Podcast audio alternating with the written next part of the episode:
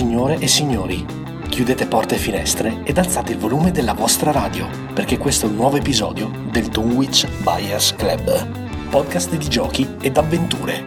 Benvenuti!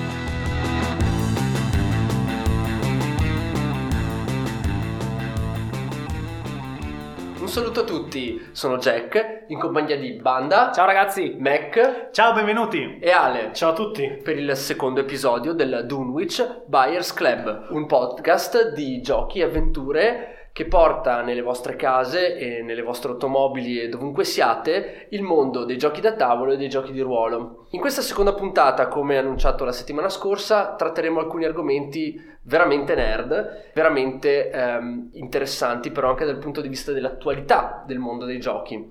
Eh, il primo a partire, come da tradizione, è Banda, che eh, ricordiamo si è imbarcato in questa campagna nel gioco Arkham Card Game, un gioco di eh, Fantasy Flight che Banda sta affrontando con il nostro amico Sid. E che, eh, e che adesso ci racconta un po' come sta andando questa campagna che si sviluppa su diversi scenari espandibili anche in futuro. Banda, cosa ci racconti di come va questa cosa, questa tua avventura? Allora, innanzitutto il livello narrativo dei vari scenari è davvero davvero alto, perché ci si sente immediatamente catapultati in Massachusetts nel 1925 al termine di un'estate incredibilmente calda e è appena cominciata la stagione autunnale e qualcosa di strano sta accadendo in città. Immaginate che le persone inizino improvvisamente a litigare tra di loro per motivi estremamente futili, come magari dappertutto accade, solo che le reazioni delle varie persone e gli atti di violenza aumentano sempre di più e succedono delle cose che sottintendono al fatto che ci sia qualche forza oscura in movimento. Qualche tentacolo in arrivo, Qualche eh? tentacolo in arrivo, specialmente perché nel corso delle settimane molte persone scompaiono, poi i loro corpi vengono ritrovati in terribili condizioni ed ecco che entrate in scena voi. Ci sono le Quindi- migliori, le migliori Migliori- premesse esatto, per una gara. esatto, per Classic tool Esatto. scenario. Eh, sì, sì. Arrivate voi, quindi aprite la vostra scatola del, del corset di Arkham Horror, immediatamente venite conquistati dall'artwork stupendo delle carte e profondamente inquietati dal dorso delle carte evento che giocheranno contro di voi. E a quel punto si è perduti nel tempo e nello spazio. Esatto, esatto. Carte rigorosamente imbustate, penso. Ovviamente non potete non imbustare quelle carte perché sono davvero lo stato dell'arte della carta moderna e iniziate, scegliete il vostro investigatore e tutta la prima scena parte all'interno dello studio di casa vostra in cui voi vi intrattenete con gli altri investigatori per capire un attimo il da farsi ad Arkham. Da qui in poi eviterò qualsiasi tipo di spoiler e cercherò di farvi capire comunque come le cose si sviluppano pur restando nel generico.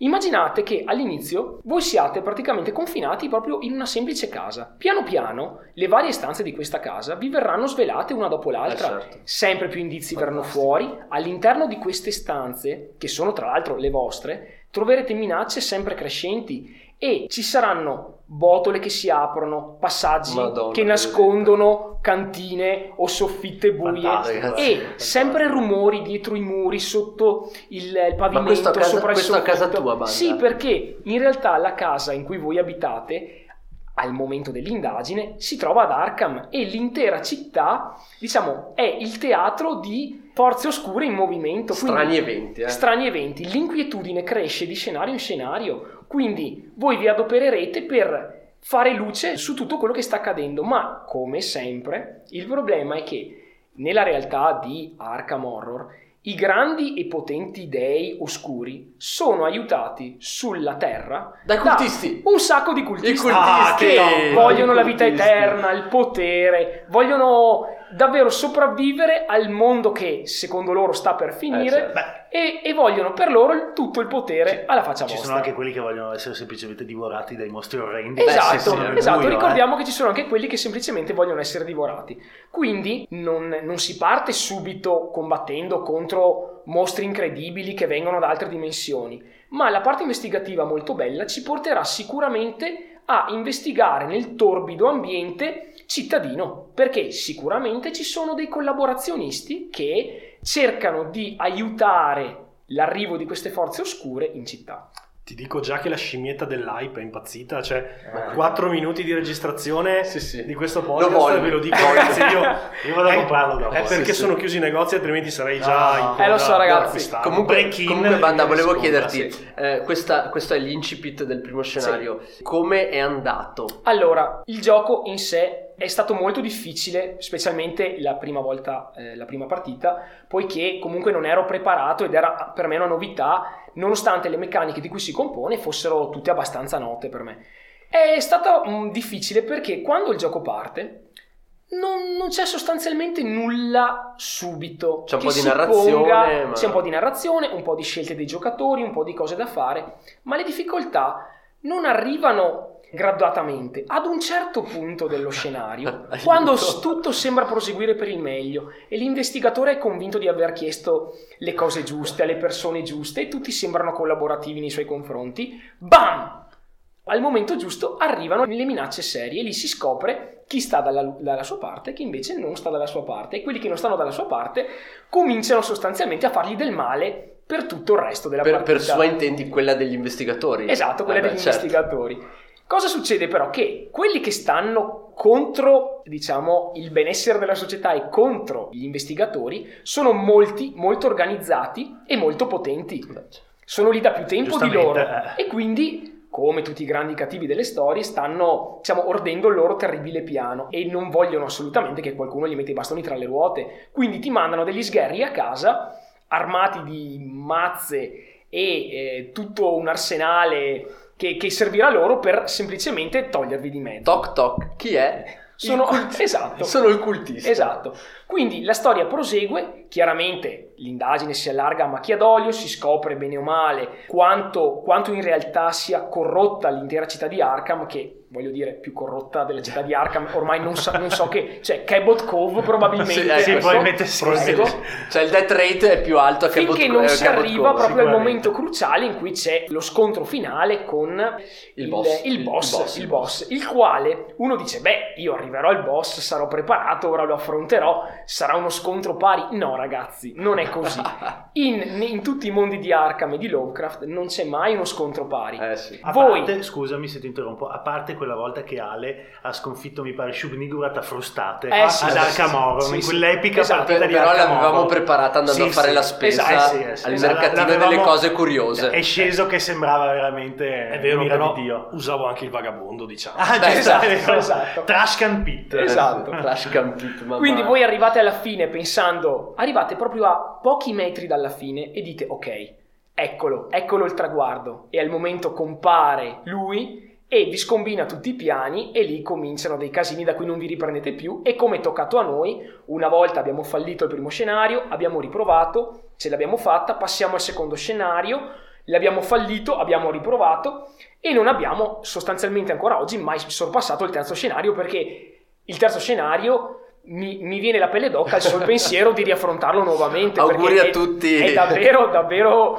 di una difficoltà notevole. Se ce l'avete fatta, Se ce l'avete fatta, bravi. e bravi. fatecelo sapere nei Sa- commenti, naturalmente, e magari anche con che personaggi l'avete fatto. Ecco, Sappiate che il gioco è moddabile in 4 o 5 diverse difficoltà in base a come vengono sistemati il sacchetto delle prove. Noi al momento, per la cronaca, lo stiamo giocando a standard, quindi Ok. non stiamo giocando il gioco in modalità hardcore, quindi rendetevi conto. Proprio a proposito di questo, uno dei miei grossi dubbi rispetto ai living card game in generale è la rigiocabilità. Nelle nostre chiacchierate informali mi hai sempre detto che ci sono, diciamo, delle difficoltà, ecco, in questo senso. Potresti spiegarci un po' meglio Arkham nella fattispecie come si comporta rispetto a questo problema?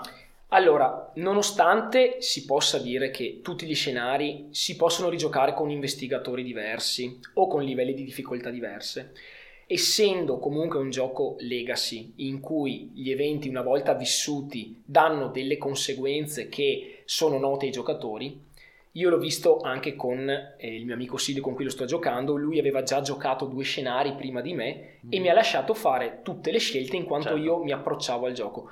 Una volta che tu hai scoperto che in quella location c'è quel personaggio che ti viene utile o che facendo quella scelta avrai determinate conseguenze, Ovviamente la volta dopo che si gioca la stessa avventura si sa già a cosa si va Lo incontro. spoilerone, insomma. Eh, Per esempio, nel primo scenario, gli investigatori, senza fare spoiler, certo. sono tenuti, uno degli, dei- degli investigatori è tenuto a fare una scelta davvero, davvero traumatica per salvarsi la pelle.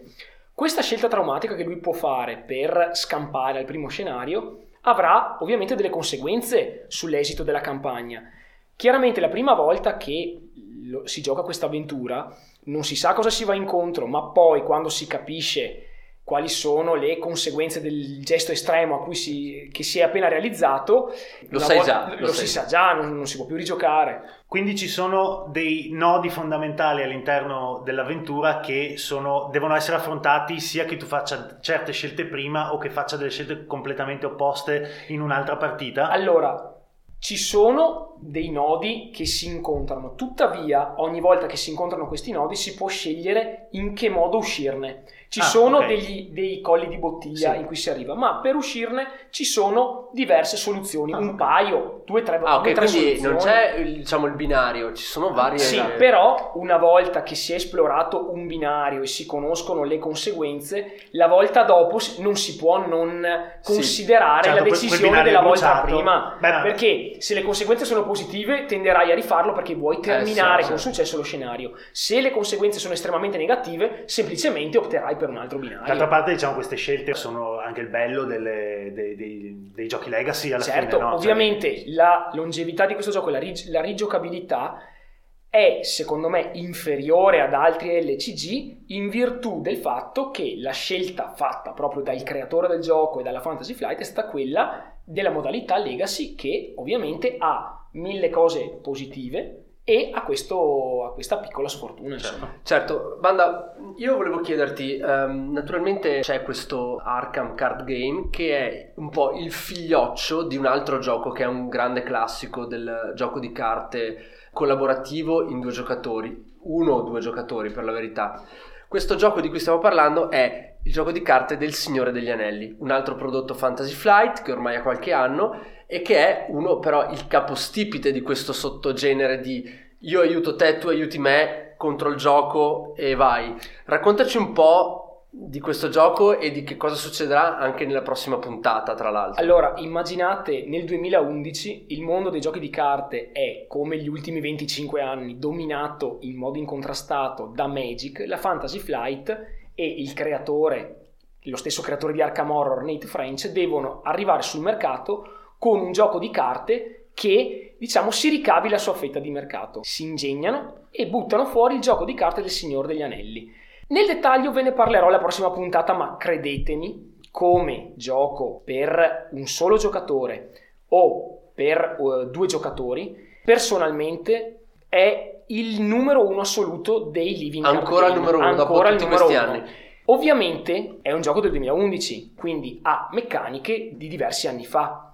Arkham Horror è più moderno. Tuttavia, ancora oggi, vi spiegherò come funzionano i meccanismi di questo gioco, vi renderete conto di quanto in realtà sia rigiocabile, perché la rigiocabilità è il suo punto forte. Cioè Poi dici che è più rigiocabile di Arkham Card è Game. il gioco di carte più rigiocabile Certo. che io ho mai provato nella mia vita. Cioè, lo stesso scenario, con i tre scenari del corsetto, uno potenzialmente potrebbe giocare sei mesi. Solo con quelli per provarle a farli nel più breve tempo possibile, col punteggio più alto, con eroi diversi. Comunque, tutti i dettagli ve li darò la prossima volta. In ogni caso, ricordatevi il titolo: Il gioco di carte del Signore degli Anelli. Se siete amanti di Tolkien, della Terra di Mezzo e dei film o del libro, è un must have. Dovete assolutamente avere questo gioco o giocarlo almeno una volta prima di dire che non vi piace, perché vi giuro vi conquisterà come è successo a me. Benissimo. E dopo questa presentazione veramente da acquolina in bocca, passerei a un argomento molto attuale perché i giochi di cui stiamo per parlare, di cui Mac sta per parlare, sono sulla cresta dell'onda da diverso tempo. Li abbiamo provati praticamente tutti. Mac è stato quello che nel gruppo ce li ha portati, ce li ha spiegati, ce li ha introdotti.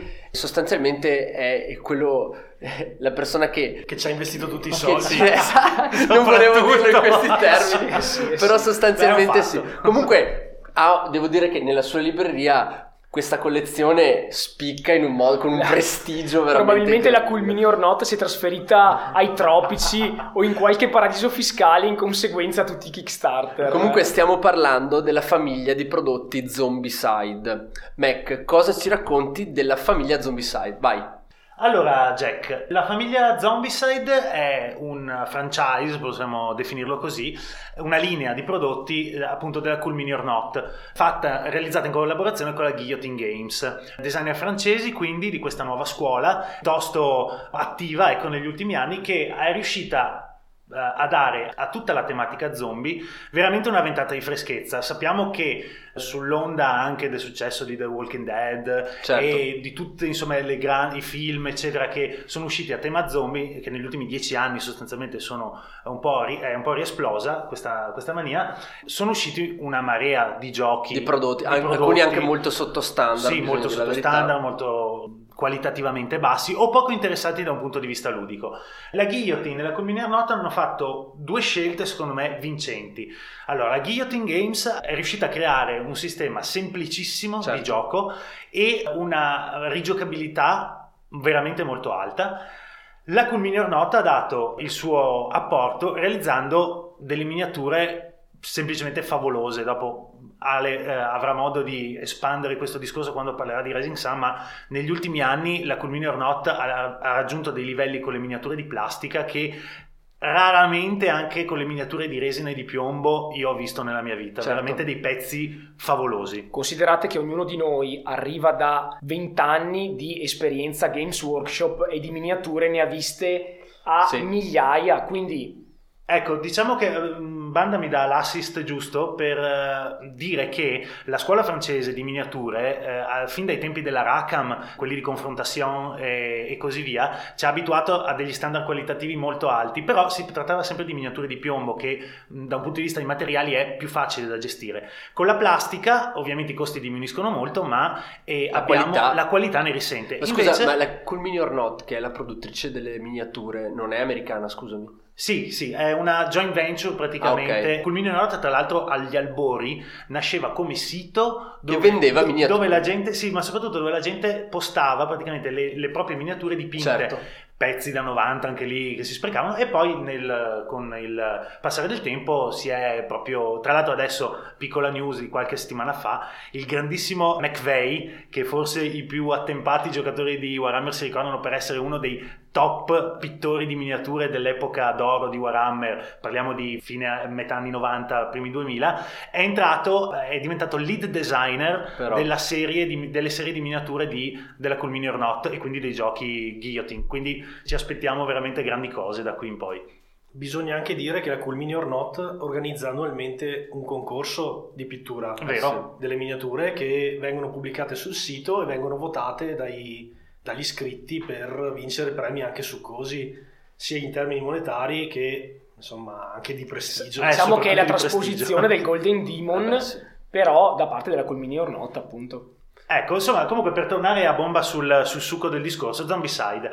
Eh, nel 2012 viene presentato questo gioco che sostanzialmente, all'apparenza almeno, sembra essere eh, il solito survival game a tema zombie. Certo. In realtà poi ci rendiamo conto che la semplicità della meccanica è anche la sua forza, come anticipavo prima, ossia i giocatori interpretano eh, i classici malcapitati che si trovano in mezzo a un'apocalisse zombie. Armati di padelle, peraltro. Si parte ricordiamo. armati di padelle, giusto per, per- Padelle. per rendervi, eh, per farvi rendere l'idea de- della situazione. La bellezza del sistema di gioco di Zombicide risiede in realtà nel- proprio nella sua semplicità. Fin da subito i giocatori hanno modo di progredire sia come equipaggiamento che come livello di esperienza, il che vuol dire sbloccare nuove abilità. Cosa importantissima, almeno per me, Certo. è il fatto che ogni giocatore interpreta un personaggio ben preciso, che ha le sue abilità speciali, che ha solo lui molto spesso. Certo. Sono molto caratterizzati, anche qui ci sono rimandi a personaggi, è una cosa di cui Zombicide si fa anche vanto,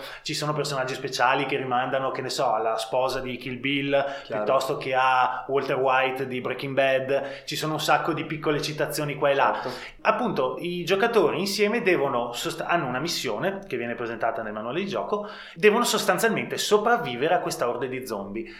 La cosa molto bella è che più i giocatori progrediscono con l'esperienza, quindi più diventano forti, più numerosi sono gli zombie che verranno a dargli, andranno loro a dargli la, la caccia, caccia. certo. esatto. Eh, sì. E poi ovviamente non si parla solo di zombie classici, quindi lenti, eh, Stupidi. stupidi eccetera, eccetera. prevedibili. Ma ci sono poi, ad esempio, gli zombie ciccioni che sono molto più duri da tirar giù, oppure ci sono gli zombie corridori che sono molto veloci e quindi ti fanno le- delle imboscate veramente feroci, e fino ad arrivare alla Abomination, che è questo mega zombie fortissimo, per cui l'unico modo cui è possibile ucciderlo è tramite una molotov.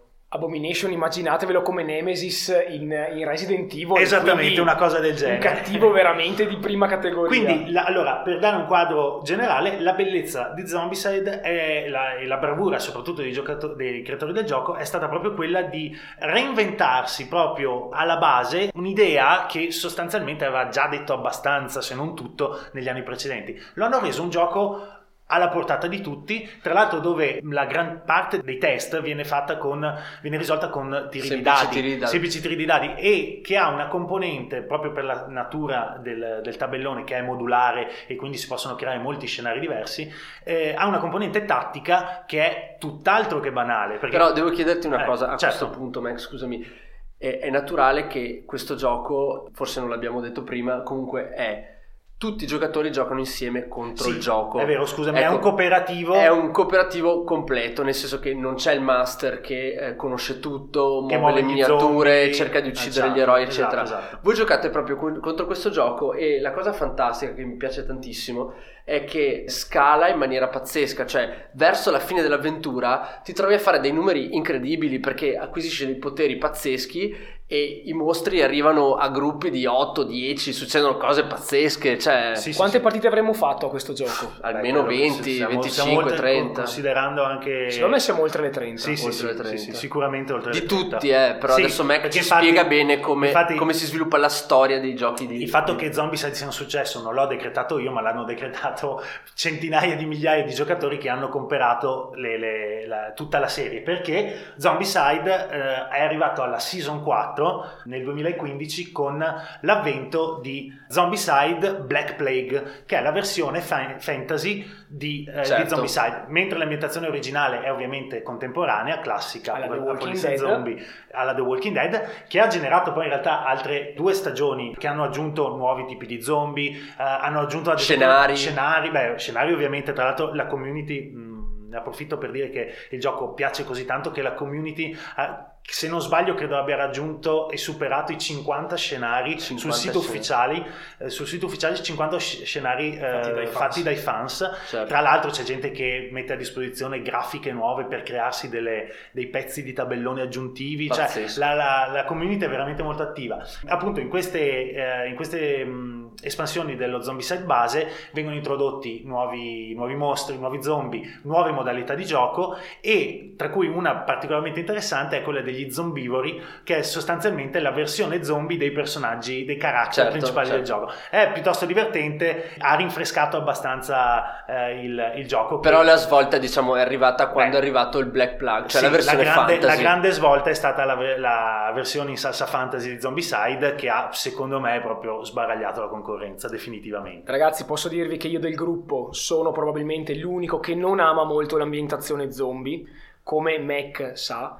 Però posso dirvi che la versione Black Plague di Zombicide è una Pazzesca, bomba. Oggettivamente è uno dei più bei giochi di- del genere che ho mai giocato.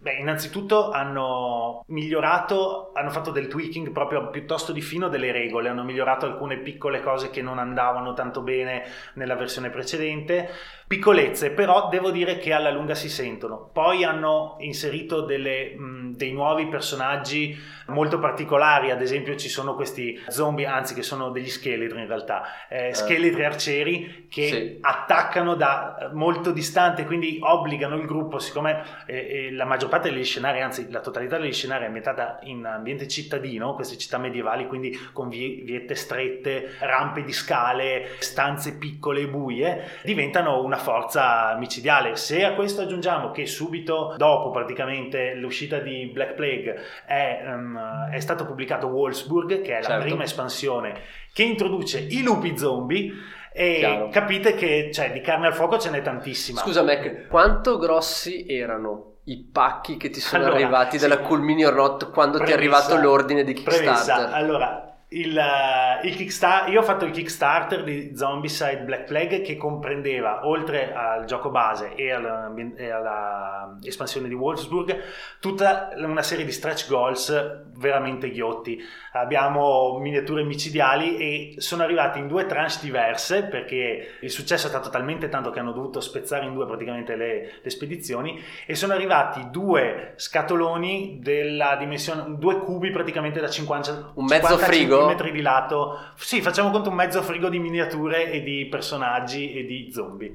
Comunque siamo un gruppo semplice, ci dai un gioco che profuma un po' di HeroQuest, è ovvio che soppianta qualsiasi altra cosa. Beh, so- Eh, certo. certo, però questo, questo secondo me ha delle particolarità Sì, questo- uniche anche sì. rispetto al classico eh, dungeon, Dungeon crawler crawler, fantasy. certo. Specialmente l'assenza completa del master. Sì, Questa beh, è la cosa Infatti- più appagante. E devo dire che in questo senso la Culmini or No- e la Guillotine sono veramente furbi e ci hanno visto veramente lungo perché tutti i loro giochi, diciamo eh, il prossimo gioco veramente grosso che deve arrivare che è Massive Darkness eh, che arriverà quest'estate e di cui ovviamente ho fatto il Kickstarter par- di cui parleremo più parleremo. diffusamente più avanti. Esatto, certo. e anche questo, questo è effettivamente il primo dungeon crawler senza master della Guillotine e della Culmini or Not, quindi un sistema che prende le sue radici, che mette le sue radici in Zombicide, ma lo amplifica e lo migliora ulteriormente perché dare proprio ai giocatori un'esperienza di progress, perché come accennava prima Jack, l'unica, diciamo,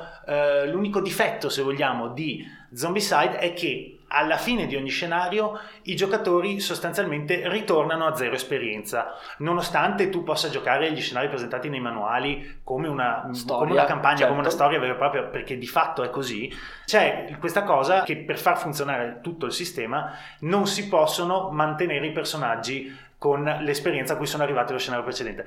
Poi se andate su Board Game Geek, che di, questa- di queste cose è la Bibbia, trovate 10.000 house rules per farvi le vostre, eh, Beh, ti ecco, scusami, customizzate, ma io mi ricordo che mi ricordo benissimo che una volta ci hai fatto giocare il 300, cioè noi Esatto, asserragliati, sì. noi asserragliati in una casa e 300 zombie da fare giù prima che questi facciano giù noi ed è Esatto. stata una cosa abbastanza delirante. Epica, super oserei Abbast- definirla epica. certo.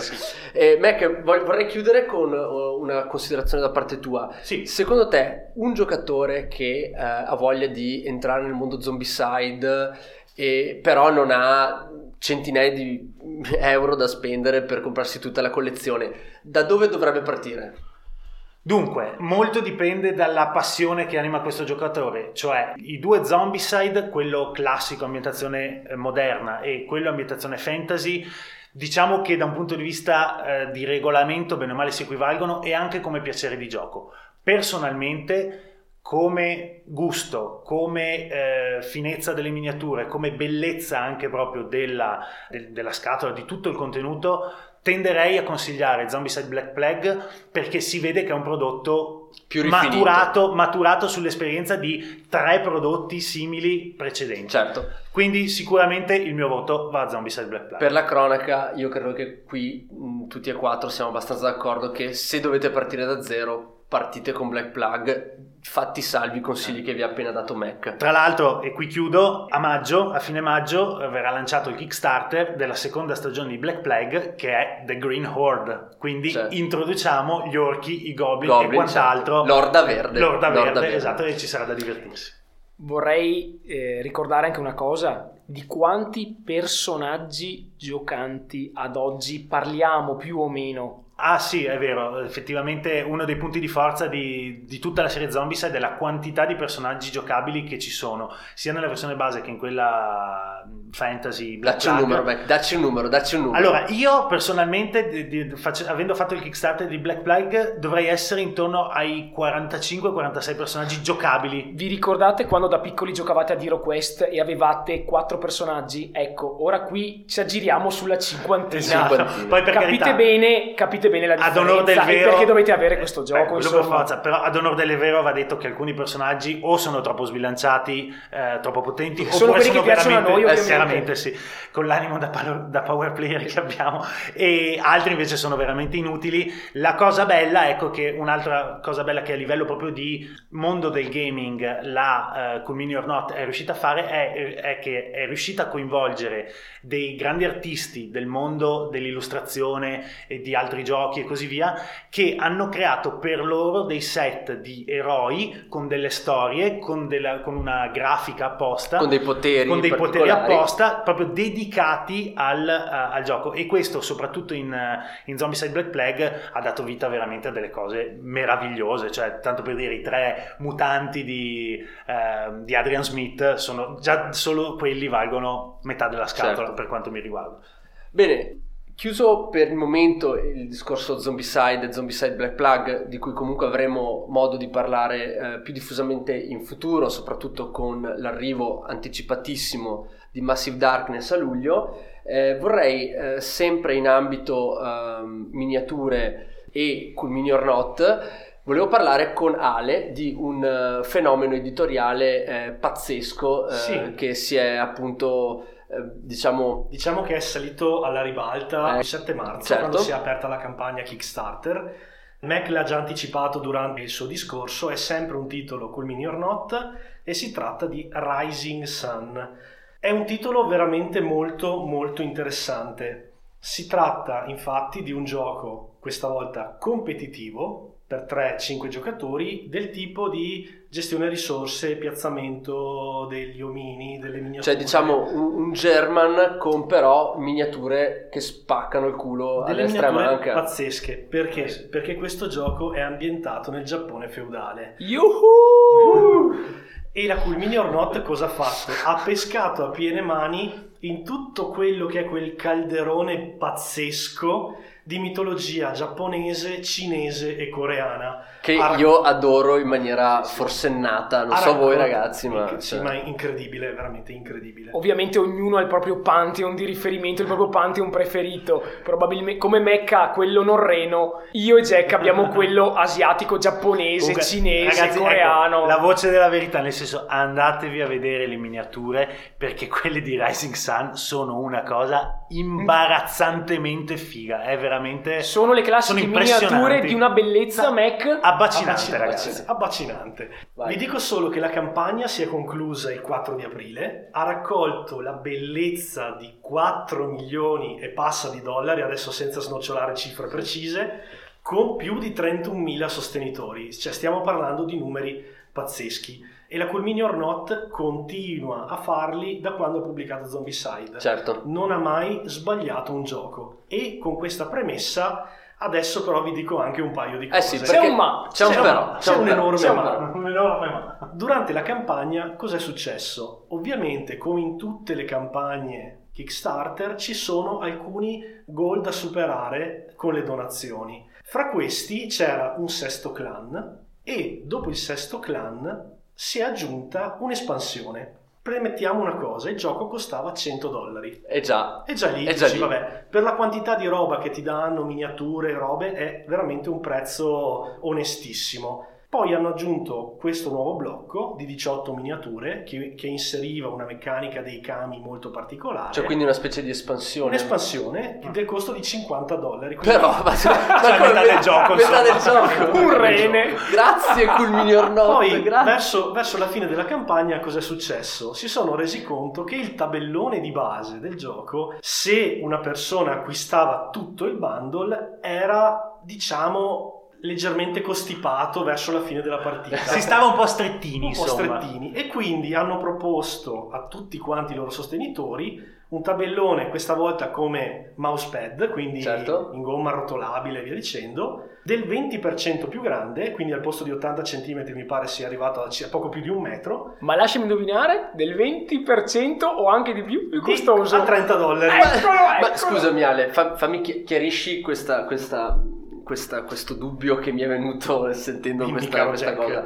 Ma quindi voglio dire, è come se Cool Minior Not, mo- Cool Minior Not avesse detto, ok, abbiamo sbagliato le dimensioni del tabellone, per favore dateci altri 30 dollari per farvelo giusto? Praticamente sì, cioè, io eh, devo essere onestissimo, il gioco vale veramente i soldi. Probabilmente varrà sulla Probabilmente carta. eh. varrà sulla carta e anche Visto per i, figlio, per i video certo. di gameplay che già ci sono e che consiglio a tutti di andare a vedere perché c'è un, un- un video molto bello di una partita a quattro giocatori completa, quindi con tutti i turni, con tutte le stagionalità e vi assicuro vale la pena essere visto.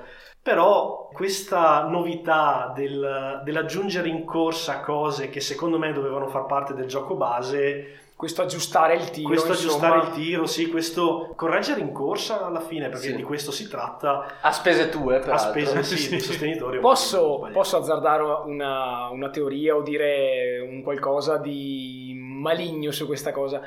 Vedendo il ratio con cui escono queste miniature davvero, davvero magnifiche, mi dà l'idea che loro sappiano perfettamente quanto il, il loro pubblico si attacchi, diciamo, all'estetica di queste miniature stupende e proprio Eh, non sì. possa fare a meno di comprare Ma tutti anche, i per- pack anche perché che- c'è comunque la, la- la- la tendenza al completismo Esatto, esatto. che è tipico di tutti noi giocatori e che Purtroppo. dà una grossa mano a queste Esatto, aziende quindi- che continuano a buttare fuori cose in più. Cose Secondo in più. te, Ale, loro lucrano e sfruttano questa potenza estetica per, diciamo, ottenere più introiti di quanto sarebbe giusto? No, non posso dire questo perché devo ammettere che la qualità, le qualità delle miniature della Culmini or Not è talmente alta che è difficile fargliene una colpa. È ovvio che loro cerchino comunque di abbagliare l'acquirente. Insomma, il mercato E, alla fine. Diciamo, cioè, forse, forse esatto, forse la cosa un po, meno, un po' meno piacevole è il vedere quante sono le esclusive Kickstarter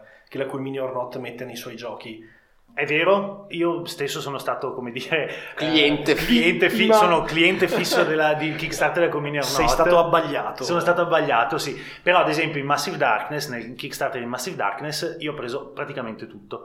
Lo, lo confesso qui davanti a voi, amici, ho un problema. Ho preso Sì, sì. praticamente tutto a parte la scatola degli elementali.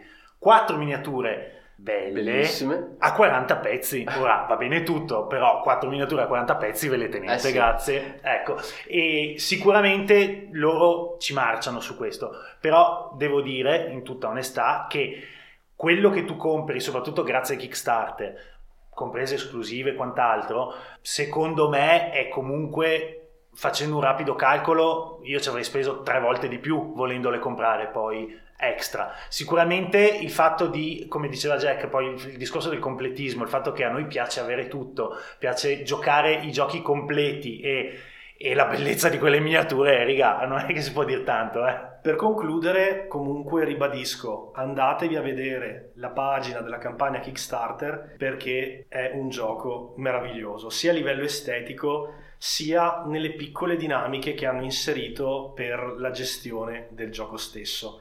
Detto questo, bisogna poi vedere come risponderà il mercato vero e proprio e non soltanto l'hype creato dalla campagna. Certo, io credo che comunque alla, fine della fiera quello che conta è, il fatto che comunque un editore deve darti un prodotto completo.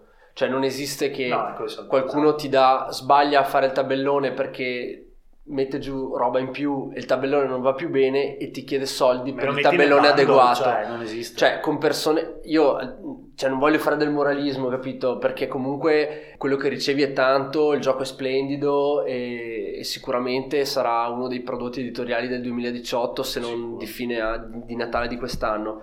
Però ecco, comunque ci sono queste controversie, ecco, sono abbastanza ambigue, cioè un- ci sono dei chiaroscuri. Diciamo che negli anni questo fenomeno su Kickstarter si sta un pochino amplificando, nel Certo. senso che si sta un pochino trascurando la qualità, e però qui mettiamo un grossissimo asterisco, rispetto alla qualità estetica del prodotto che stai proponendo. Cioè premia di più la bella miniatura rispetto a non la meccanica molto figa. Anche perché far vedere la Far meccanica vedere è più facile. in fase di lancio della campagna è perché- molto difficile. Perché scrollare una pagina web guardando le miniature ti porta via un certo tempo.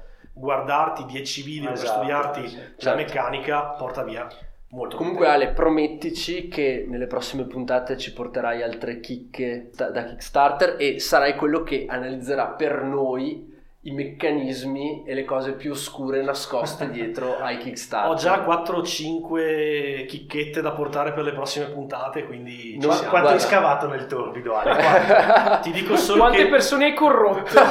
ti dico solo che ho scavato e ho lasciato dietro di me tanti soldi, però poi vi racconterò con È la calma. gente come Ale che Eh sì. lavora sotto Arkham. Il cultista, Esatto, il il cultista. E con questo è tutto per la seconda puntata di Dunwich Buyers Club. La prossima settimana vedremo con banda quindi il gioco di carte del Signore degli Anelli. Ciao ragazzi, ci rivedremo sulle rive dell'Anduin. Mentre, grazie del saluto ultra nerd, mentre con Mac vedremo nel dettaglio la campagna di Ombre Gemelle facente parte del gioco Imperial Assault, Assalto Imperiale. Ci vediamo su Tatooine, ragazzi. Ecco, altro, un altro che non vuole essere da meno. Mentre per quanto riguarda Ale, eh, parleremo di un Kickstarter ambientato nella seconda guerra mondiale, dove l'obiettivo è uccidere Hitler, come nei migliori film di viaggi nel tempo. Il gioco si chiama Black Orchestra. Ciao ragazzi e mi raccomando, preparate le valigie che ci vediamo a Berlino. Bene, con questo tris di saluti salaci eh, vi lasciamo e vi do appuntamento la settimana prossima. Mi raccomando, giocate, giocate, giocate. Ciao a tutti e alla Ciao, prossima settimana. ciao. Ciao ragazzi!